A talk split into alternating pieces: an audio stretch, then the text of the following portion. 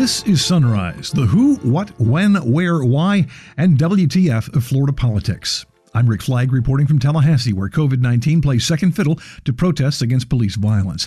You'll hear from a mayor, a minister, and two members of Congress, but you will not hear from the governor. Ron DeSantis has said nothing in public about the protests, not even the one outside the governor's mansion.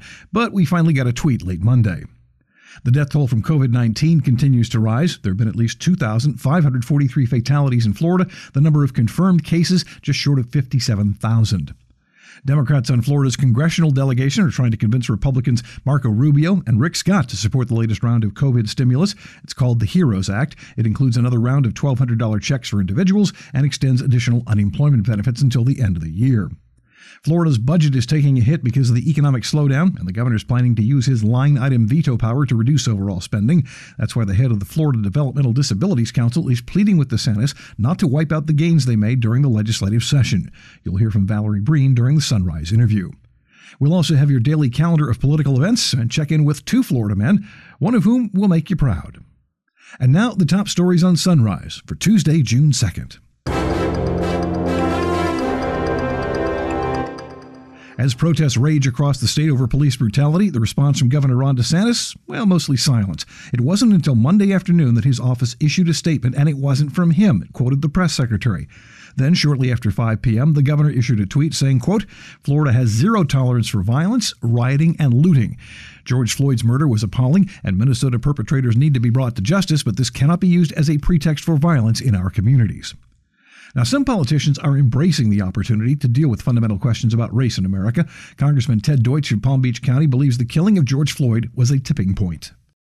I'd like to start just by offering condolences to George Floyd's family and to the countless families of Black men and women who have been unfairly targeted and murdered, racially profiled, all uh, because of uh, systemic racism that um, has plagued Uh, too much of our criminal justice system and too much of our country for so long. And why would this be different after Ahmaud Arbery and Breonna Taylor and Philando Castile and Botham Jean and Sandra Bland and Tatiana Jefferson and Freddie Gray and Eric Garner? After all of these, why is it different? I, um, and there's just something that this time does feel different, and the need for us to continue this conversation about how our nation can and must do better, it is imperative. And um, the inequality that COVID nineteen has has really magnified, the disparities in healthcare first among them, but obviously the disparities in uh, the disparities in housing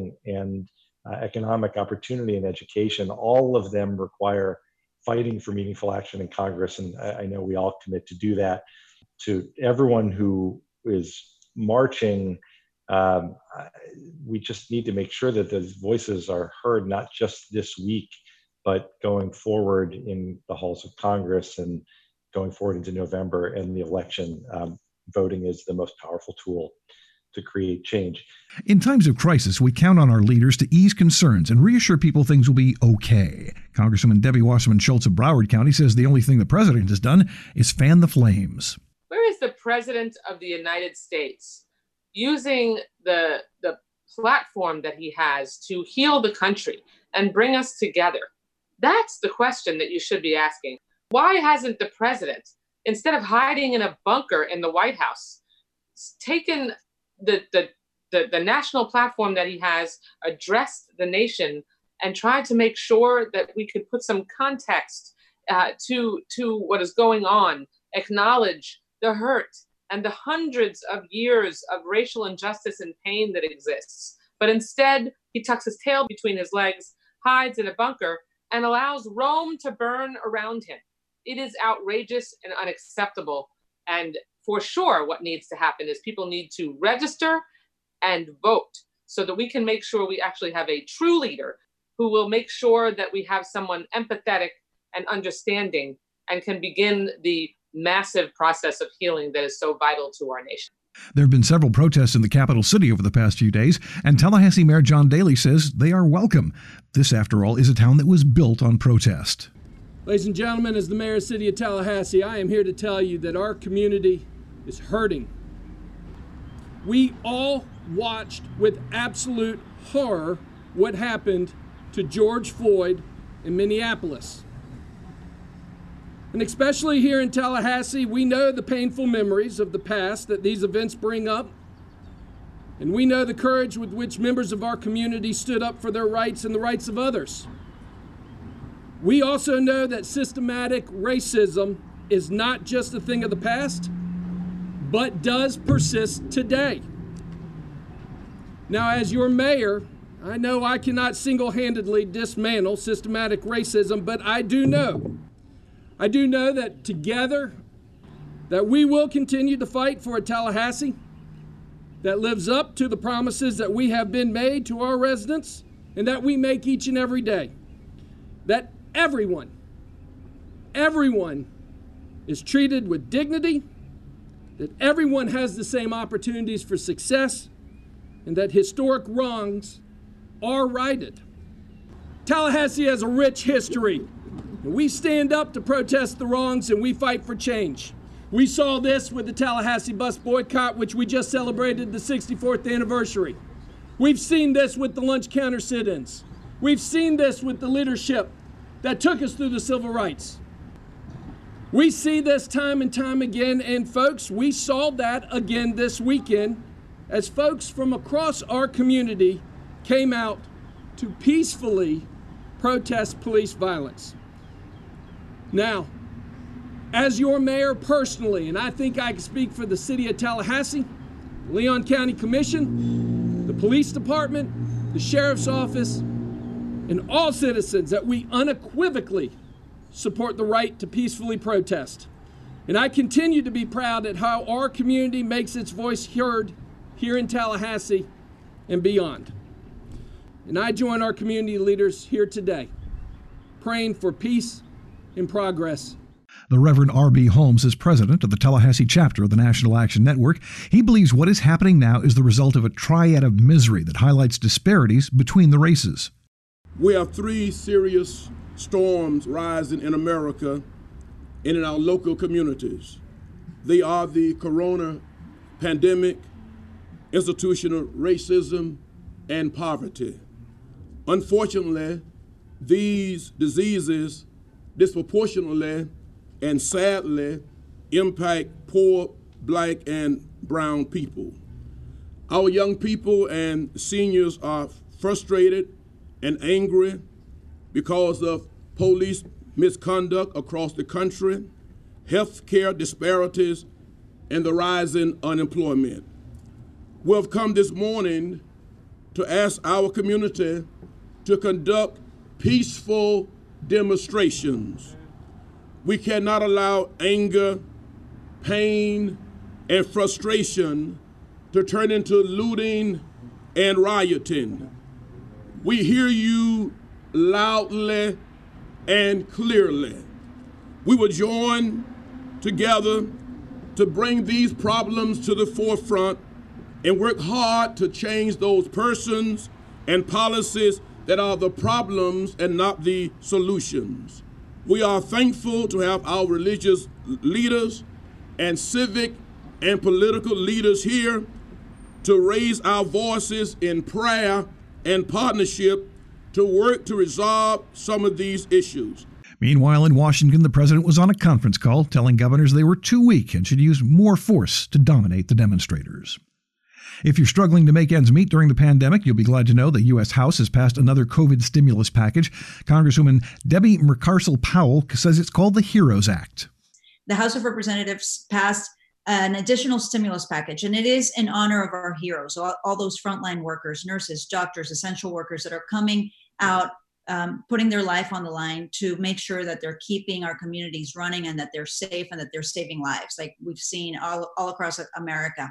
It adds seventy-five billion dollars to healthcare infrastructure so that we can add uh, and expand testing, make sure that we have enough contract tracing as we see the reopening of our economy. We need to make sure that we can test right away, uh, separate those that have the virus from those that do not so that we can have a safe reopening. We have added that additional payment for those families um, that you saw in the past in the CARES Act. We have an, a, an additional payment, direct payment for people that are making less than seventy-five thousand dollars, twelve hundred dollars um, for those people, a twelve hundred dollars direct payment. We have added the unemployment and extended the unemployment benefit of six hundred dollars through January twenty twenty-one, because we know that people are going to need to be able to pay for their bills, to pay their rent, to get food for their families. We also made some fixes to the P P P program. So we extended the, day, the, the timeline as well. Those funds are going to run out for businesses to be able to spend them by June thirty-first. We've expanded that, that date to December thirty-first, twenty twenty. So you can use those funds up to December. And it also gives a little flexibility on how they can spend those funds. We've been asked for that by a lot of the small businesses I've been talking to in our community. They need that flexibility. So that's the purpose of this bill. There is, of course, a problem. Congresswoman Debbie Wasserman Schultz says Republicans in the Senate are sitting on the bill. So tackling the racial injustice that protesters demanded of us this weekend and likely will continue to demand of us, as they should, and fighting for a strong COVID nineteen response are related conversations. We have to recognize that. The racial injustice that infects our community as deeply as the coronavirus does uh, is, uh, is, is intertwined and rears its head in so many different aspects of the impact on our communities of color and our larger society. And it's going to take guts to tackle these issues. And that's what we did last month when the House passed the Heroes Act, and the most comprehensive and proactive coronavirus response yet. Two weeks later, and we sit here, and the Senate is still sitting on its hands. They leave nearly forty million people jobless, Americans high and dry, while they pack unqualified judges into lifetime seats on our highest courts.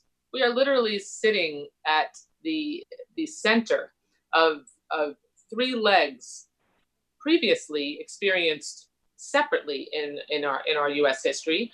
We have near depression level unemployment of around twenty-five percent. We have a virus that is at the rate of infection near to Spanish influenza, thankfully not as deadly, but more than one hundred thousand Americans, likely much more, uh, are, are now dead, and they are disproportionately elderly and disproportionately people of color. And now we have protests in the streets that, that harken back to nineteen sixty-eight. Uh, understandably so. And all of those things happen separately in history. We have them all happening at the same time. And so making sure that we have a robust response is a moral question, morally and financially. We cannot wait to act. So we are here calling on the Senate to pass the HEROES Act without delay, to protect workers' paychecks, to put money in their pockets and establish the testing, tracing, and treatment to get them back to work safely and sustainably. Our nation, as I said, is facing multiple crises right now, and the Senate must find the courage uh, or the will to confront them. The HEROES Act starts us down a path that addresses the disproportionate health and financial impacts that we see from COVID nineteen, and that's just the start of a long conversation that we need to have. But it is a start. Congresswoman Mercarsal Powell says the HEROES Act also tries to address racial disparities that were laid bare by the COVID crisis. In Florida, African Americans make up sixteen percent of the population, but twenty-three percent of cases and twenty-two percent of deaths um, make up the African American numbers from COVID. Latinos make up twenty-six percent of the population, but forty-three percent of the cases. forty-five percent of Black adults and thirty-nine percent of Latinos says that they've either skipped a meal or relied on charity or on government food programs such as SNAP since February, compared to only eighteen percent of white adults. We need to take action. We passed the HEROES Act two weeks ago that would provide significant funding for our local and state municipalities. They have asked us to support them. I know that I have bipartisan support in my area.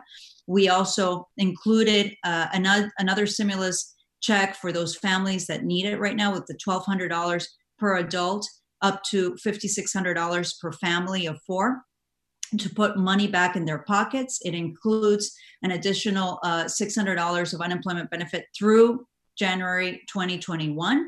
Um, so we are here today more than anything to send a very strong message to the Senate, to our senators, Marco Rubio and Rick Scott, that if you care about your constituents that live here in the state of Florida, if you want to help our communities, we don't need words, we need action.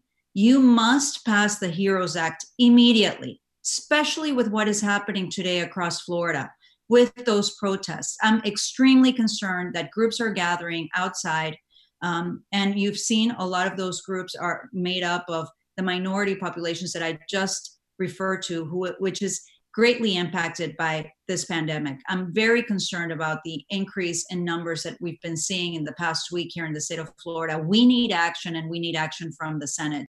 COVID nineteen has already done a number on the state's tourism industry.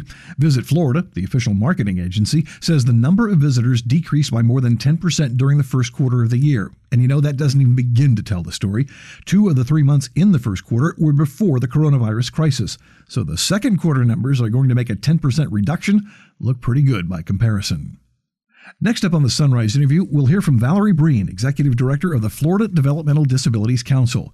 Her group represents people who rely on government for day-to-day survival, and she's worried the budget crunch created by COVID nineteen could wipe out everything they accomplished during the legislative session. You're listening to the Sunrise Podcast on Florida politics, and we are much obliged. The Florida Hospital Association has released the OPEN plan, designed to allow Florida's safe resumption of elective surgeries and procedures.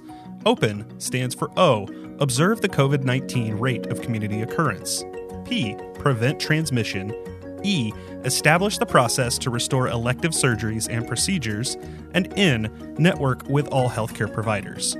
You can read the OPEN plan today at F H A dot org.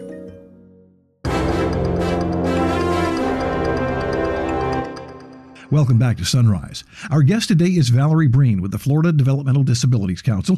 Her group had a very good legislative session. They secured a record amount of funding to reduce the number of people waiting for service, provide pay raises for people who care for disabled persons, and eliminate the deficit that's been hanging over the Disabilities Office for years. Then along came coronavirus and the economic shutdown. Governor DeSantis has to sign the new state budget by the end of the month, and he will be using his line-item veto to try to save as much money as possible. So Breen has written to the governor asking him not to eliminate all the gains they made during the session of twenty twenty. We had four priorities from the council uh, that we wanted to move through the legislature this year under the SAVI budget.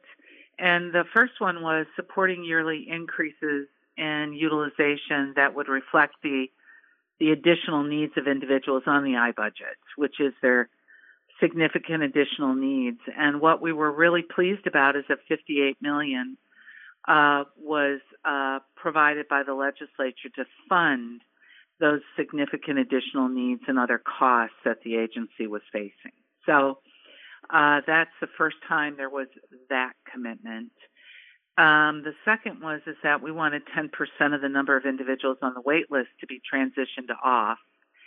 And the legislature dedicated thirty million dollars um, to bringing people off the wait list. So we anticipate that's going to be about one thousand to fifteen hundred people. So a little bit less than the ten percent, but again, another commitment uh, from a funding standpoint. The third thing was is that we wanted to increase provider rates for all services that were defined under personal support. So that was really the heart of, from our perspective, what the um, home and community-based waiver really is set to do, and that is to provide those services that insurance companies can't, that will help individuals remain uh, independent in their homes. And um, we were really pleased to see this is the first time that we have seen this at twenty-seven million dollars was dedicated specific to increase um, rates for personal supports.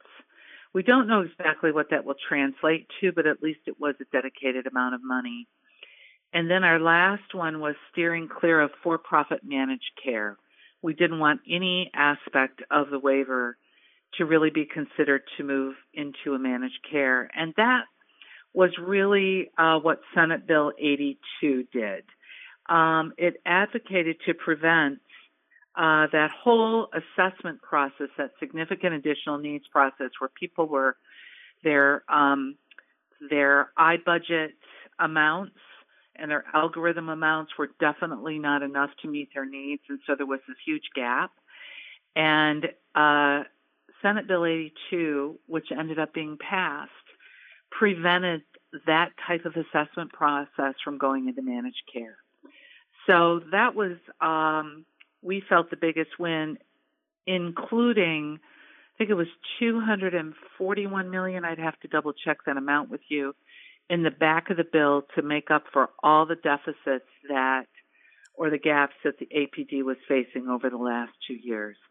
So for the council, that was a huge dream budget that we had never quite seen uh, the legislature's commitment to, and we really thanked Senator Galvano and Senator Bean for really, really pushing this through.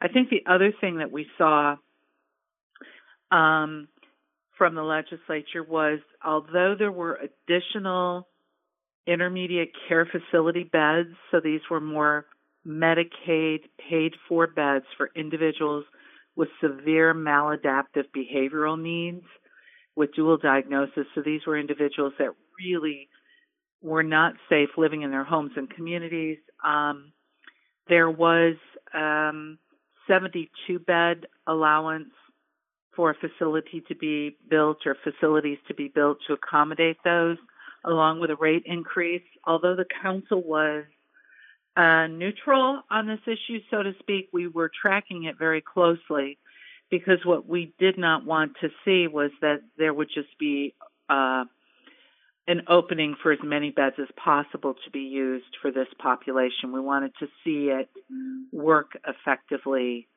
you know, with with a smaller group of, of beds. So those were, from a SAVI budget standpoint, um, the council was extremely pleased with what we would call our wins, you know, on the legislature's dedication to funding the program. And now comes COVID. What's the fear? Yeah, now comes COVID. Yeah. I think that the state did not, I think there was a lot of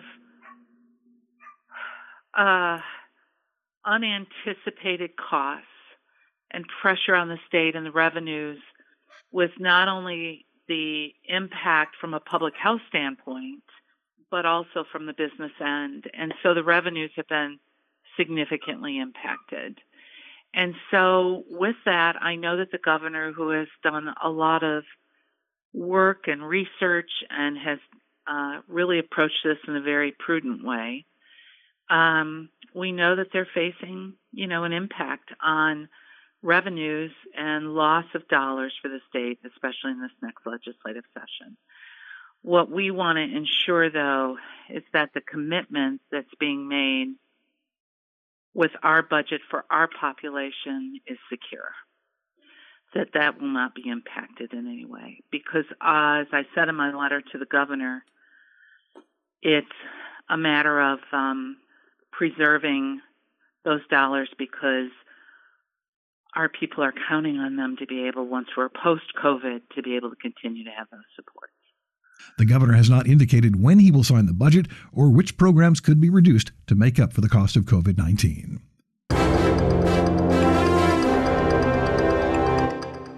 Your calendar of events starts at nine in the morning. That's when the Florida Supreme Court will hear two cases in which the state attorney general is trying to reinstate death sentences. Michael James Jackson and Besman Okafor were originally sent to death row, but those sentences were set aside in two thousand seventeen after the U S Supreme Court ruling found Florida's death penalty sentencing system was unconstitutional. Now, earlier this year, the state Supreme Court changed the way it carries out the ruling, so the state is now trying to send them back to death row. The University of South Florida Board of Trustees meets in conference call at nine thirty. They'll talk about a five-year capital improvement plan. The Florida Atlantic University Board of Trustees holds an online meeting at ten. They'll discuss the budget and get an update on the COVID nineteen Fiscal Task Force. The Florida Education Association is holding a virtual news conference at one this afternoon to release their final recommendations for reopening public schools. And Congressman Ross Spano will host a roundtable discussion about the use of telemedicine during the COVID nineteen pandemic. That's at three thirty at the U S F College of Medicine in Tampa. And finally, it's time for the continuing adventures of Florida Man, who sometimes makes you proud. But not this first guy.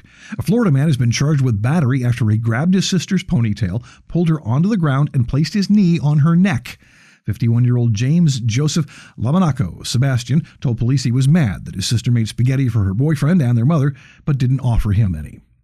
Finally, a Florida teen whose family struggled with homelessness is now his school's valedictorian. Martin Folsom and his mother have lived in and out of homeless shelters since he was a child, but that did not stop him from graduating at the top of his class at the Philip Randolph Career Academy in Jacksonville. Folsom plans to attend Valdosta State in Georgia, and his goal is to work for the F B I. That's it for today's episode of Sunrise. I'm Rick Flagg in Tallahassee, inviting you to join us again Monday as we plumb the depths of Florida politics.